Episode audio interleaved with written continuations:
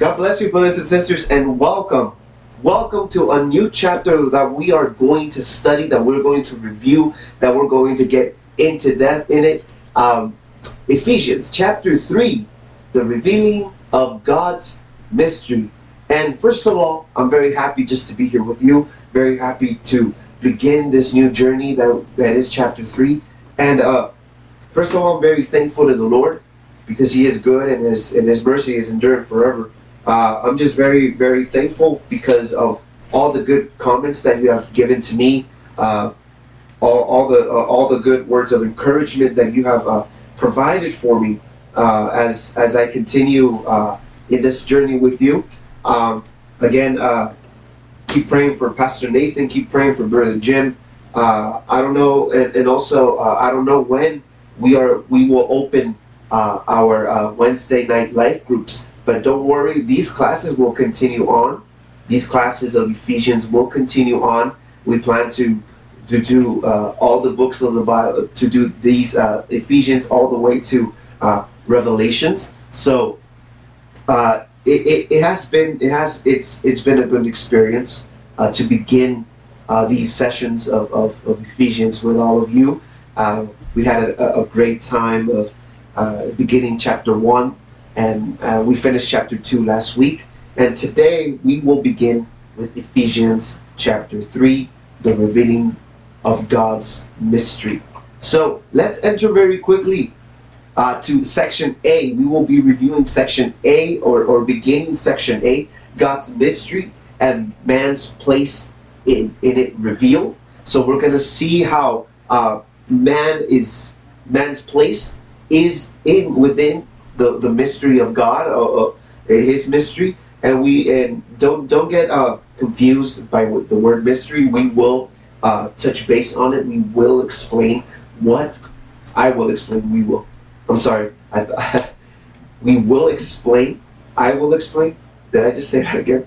My bad. Uh, but I will explain it as as we continue on this class. But we will begin let, let us let us begin. We're going to enter. Uh, if you can open up your Bibles, I hope you have your, your Bible open to Ephesians chapter three, and also, and also, uh, uh, be ready to jot down some notes if you want to uh, about what we're what we're studying, uh, uh, what we're studying and we're looking at. So Ephesians chapter three, verses. We're going to read from verse one all the way to verse five, and the Word of God says uh, in the name of the Father, Son, and the Holy Spirit.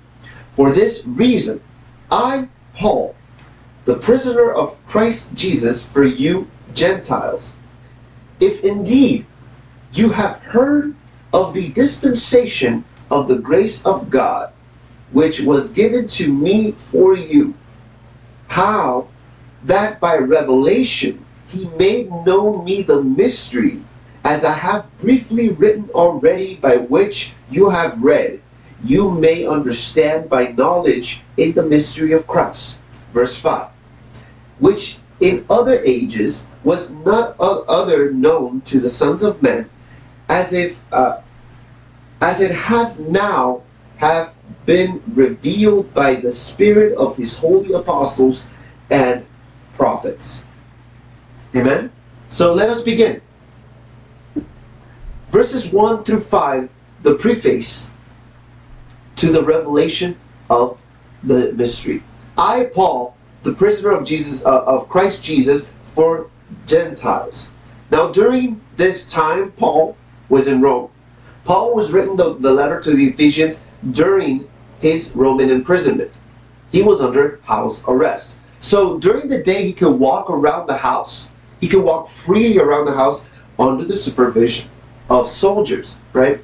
But every night he was chained to a soldier to make sure that he didn't escape before the trial, before his trial, before uh, till uh, before before his trial before Caesar. So he was going to be tried before Caesar. He was going to uh, see Caesar, who was the emperor of Rome at that time. So uh, he imagine imagine how how Paul was feeling having been chained every night to a soldier. Imagine how the soldier felt. You know, oh, well, he's not going to escape. I know that he's not going to escape, but they're going to tie him up. Now, let us remember that Paul, during his ministry, he was always going to jail. He was always in jail, but God saved him from it. So, he saw himself, and it is pretty ironic that he saw himself as a prisoner. Because a lot of prisoners don't like being in prison, they feel caged. But he saw himself as a prisoner of Jesus Christ. He knew that Jesus was the Lord of his life, not the Roman government. So if he was a prisoner, he was Jesus' prisoner. Isn't that amazing? Isn't that beautiful? He wasn't the soldier, he wasn't a prisoner of a government. He wasn't a prisoner of a regime or, or a tyrant or a, a dictator or an empire. No, he was the prisoner of Jesus Christ. Of the man of the God that he served. For you Gentiles, the entire reason he was under arrest, uh, under arrest and awaiting trial was because of his missionary efforts on the behalf of the Gentiles. That was his service. That was his ministry. He was chosen for that particular reason to be the apostle of the Gentiles. So, Paul did suffer for the very truth. He would explain to the Ephesians. And, did, and this did not make him back down one bit. The last thing Paul wanted was for people to be to feel sorry for him because he was imprisoned. He wanted his readers to analyze, to realize that it was a benefit for them that he was a prisoner. Why was it a benefit? Because he was still writing, he was still preaching during a bad time. He was still preaching during a bad time, what we would consider something bad, he was treating it as, an, as a chance and an opportunity to spread the word. I find that amazing because he didn't hold back. He didn't back down, even though he, he suffered, even though he went through tribulation, even though he went through shipwrecks. He didn't back down. Sounds kind of familiar, right? He wasn't going to back down. He wasn't going to give up. He wasn't going to let the enemy prevail. He wasn't going to let the gospel just, just hit a stump, a, a stump. He was going to continue to break through. So that's what he did. He didn't want any, anyone to feel pity on him. He wanted to continue. He wanted to fight. And he did. Right? He did. If Indeed, you have heard. This suggests Paul knew his particular calling to the Gentiles, to the Gentile world, was well known among Gentile Christians. Of course, he was the apostle to the Gentiles, so his ministry was well known amongst Christian Gentiles, right? So, you have heard of the dispensation of the of God of the grace of God which was given to me for you. The word dispensation speaks of the implement strategy of God's plan in the church. Do you remember what we studied in chapter 1? Remember God's ultimate plan? What says here in Ephesians 1 uh, 10, however, it is to be interpreted rather as an, uh, implementation, I'm sorry, of the strategy. It's actually 1 9, but if you want to read 1 9 and 10, it's okay.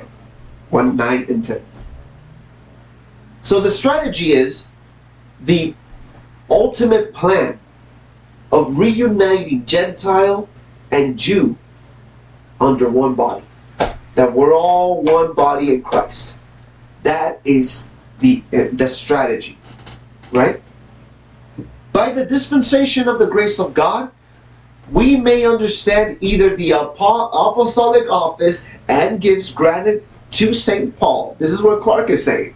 For the purpose of preaching the gospel among the Gentiles, or the knowledge which God gave him, that gracious and divine plan which he had formed for the, con- the conversion of the Gentiles.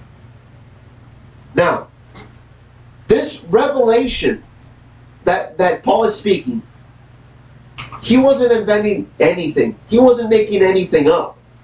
God gave the revelation and he was only his messenger of this truth. It cost Paul a lot to hold on to this mystery. So he probably would not have made it up himself. He went through a lot. So why why he didn't have any reasons to make this revelation up. It is indeed an, it is indeed amazing that God would take a Hebrew of the Hebrews, a Pharisee, and a persecutor of the church to be the main minister of this mystery. The mystery of the work of the gospel in bringing Jew and Gentile together into one new body. That, my friend, is the mystery. Right there. The gospel bringing together the Jew and the Gentile and forming one body. We're all part of the body of Christ. Amen. He made known to be the mystery. Me, the mystery. The principle Paul will describe is a mystery, yet it is known. However, it would never be known if God did not make it known. There's still part of that mystery. It's not a, we said that the gospel unites. God made that known. Right? Think about it. Now, Stott tells us in English, a mystery is something dark, obscure, secret, and puzzling. What is mysterious is uh, inexplicable, even uh, incomprehensible. Sorry. The Greek word mysterion is different though. Although it's still a secret, it is no longer closely guarded but open. More simply, mysterion is a truth hitherto hidden from human knowledge or understanding by, by now disclosed by the revelation of God.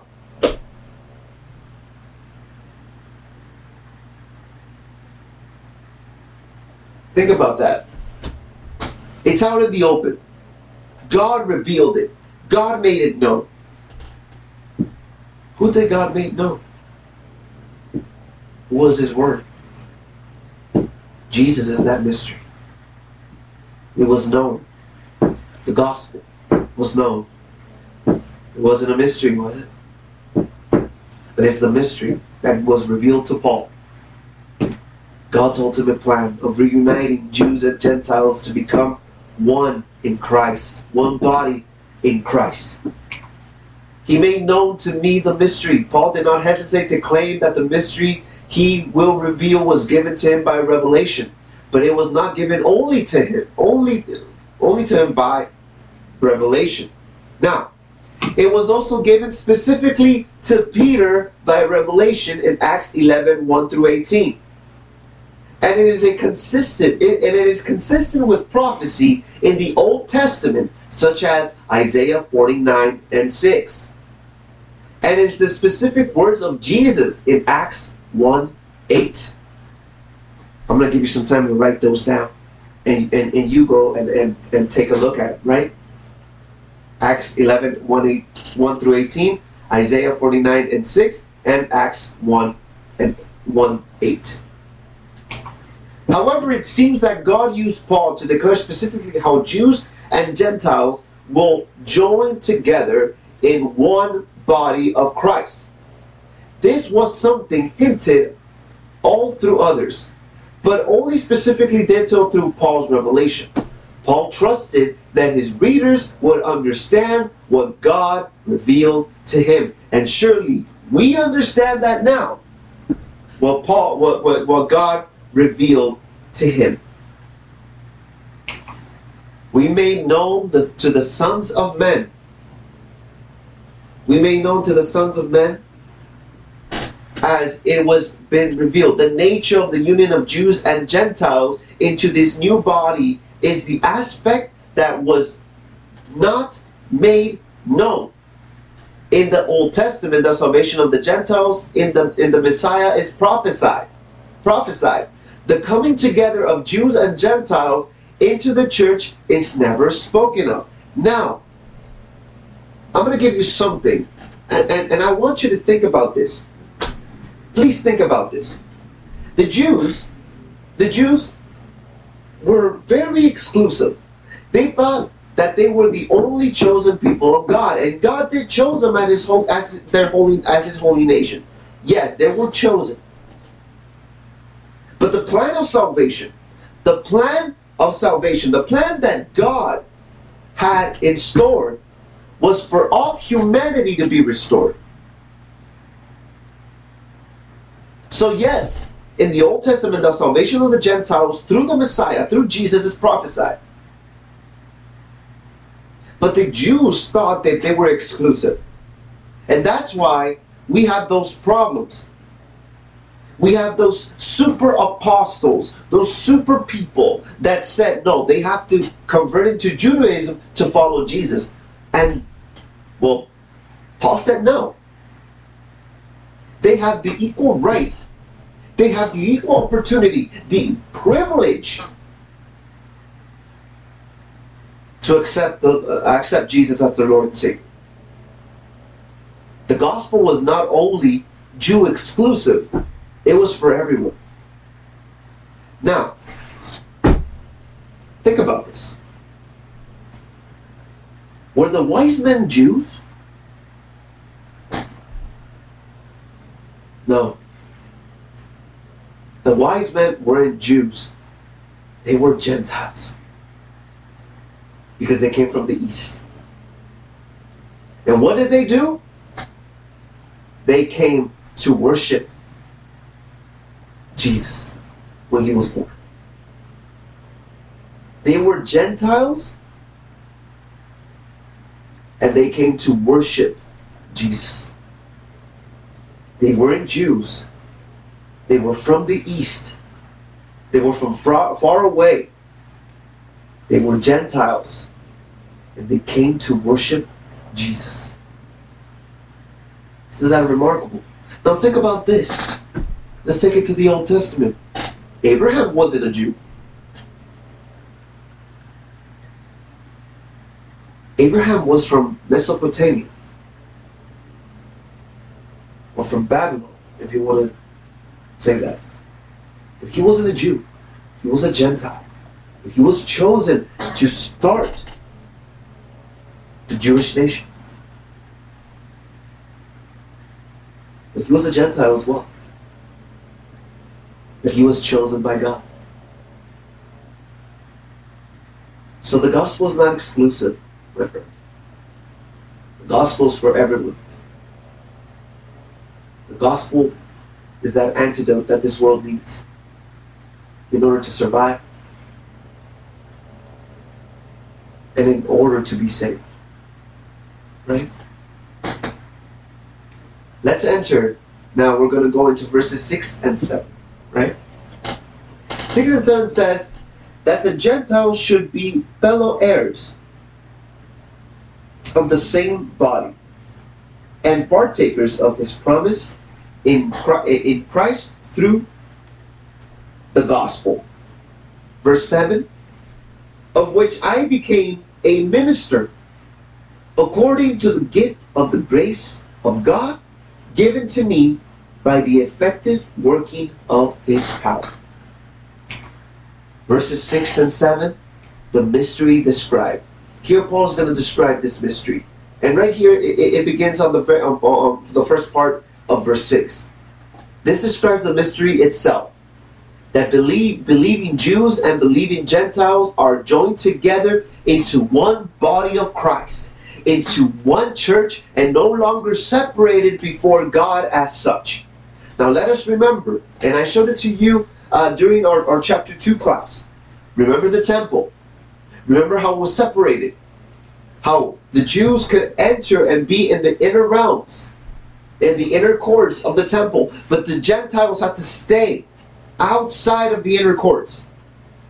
The women had their own court, and the and, and the men had their own court, but the Gentiles had to stay away.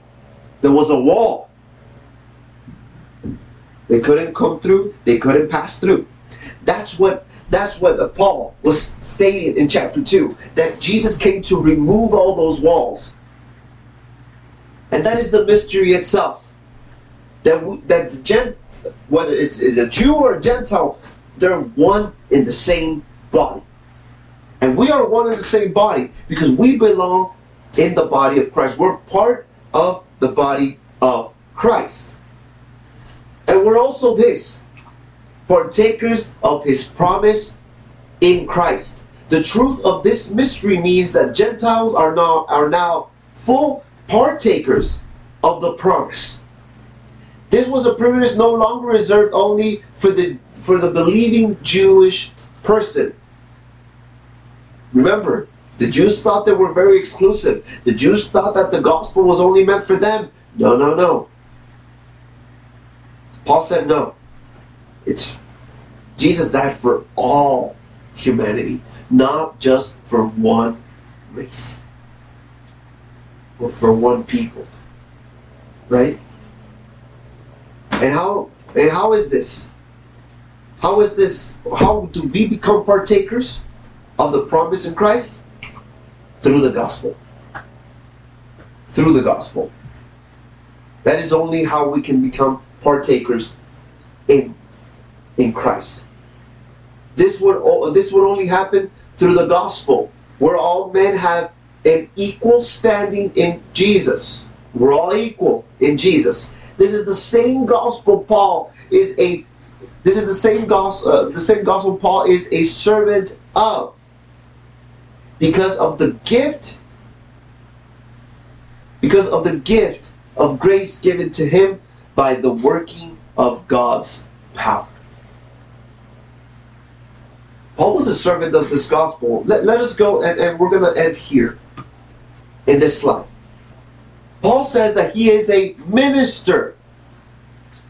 But that title is of service, not of exaltation, or not to boast yourself. In classical literature of ancient Greece, the, the minister, the Greek word is diakonos, diakonos, which says it is a table waiter who is always at the at the bidding of his customers. A lot of people don't want to be waiters. But Paul says that he's a minister. He's a servant. He's a servant. He's not someone who wants to boast. And let us, let us remember, Paul didn't boast about his ministry. Now, something that we discussed, that, that Pastor Ta- uh, Taggy was mentioning to me as, as, as, we, uh, as we were uh, coming over, he was mentioning to me something very particular, very uh, amazing about Paul. Now, because it, it, it, it, touches the areas of ministry. Paul was taught under he was under the tutelage of Gamaliel, one one of the top teachers in Israel. So, teacher, we got that. Now, he was also when Stephen was stoned. The word says that his cloak was placed to the feet to the feet of Saul of Tarsus. Who was Stephen? He was an evangelist. Keep that in mind. Teacher, evangelist.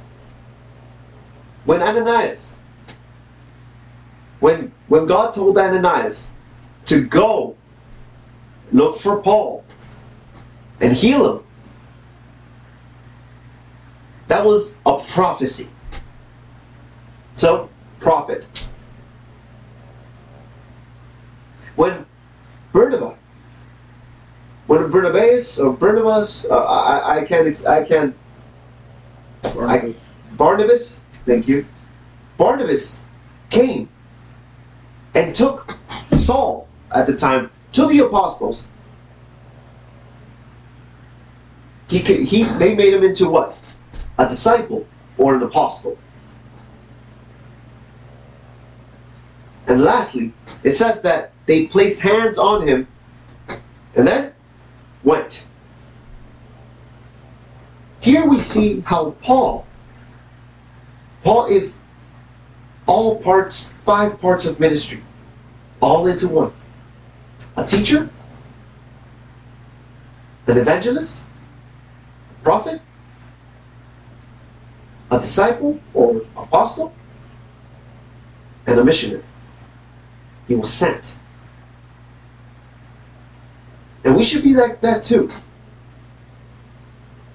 But what Paul, Paul didn't, did, didn't, didn't, you know, boast in those abilities or those characteristics.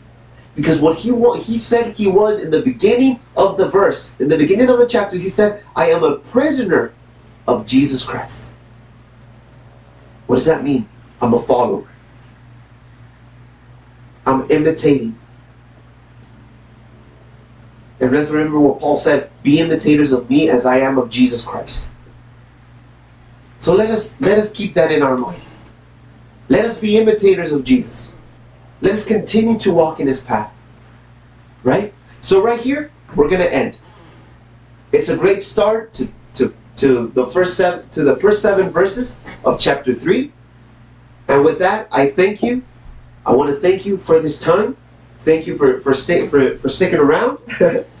and let us remember that our our our uh, our class at nine o'clock for for our brothers in English, and we have an English class now, in person. And don't forget about our class, our, our I'm sorry, our class, our class no, our service at ten o'clock, uh, in person, full capacity, but still with regulations, but full capacity. And also, also, if you don't live in the San Diego area, you can watch us at 10 o'clock for uh, in our live stream. But if you do live in the San Diego area, you're more than welcome to come and rejoice alongside with us. So, with that said, I just want to thank you for this time. May God bless you. May God protect you. And have a blessed week. And I'll see you here next week. God bless you.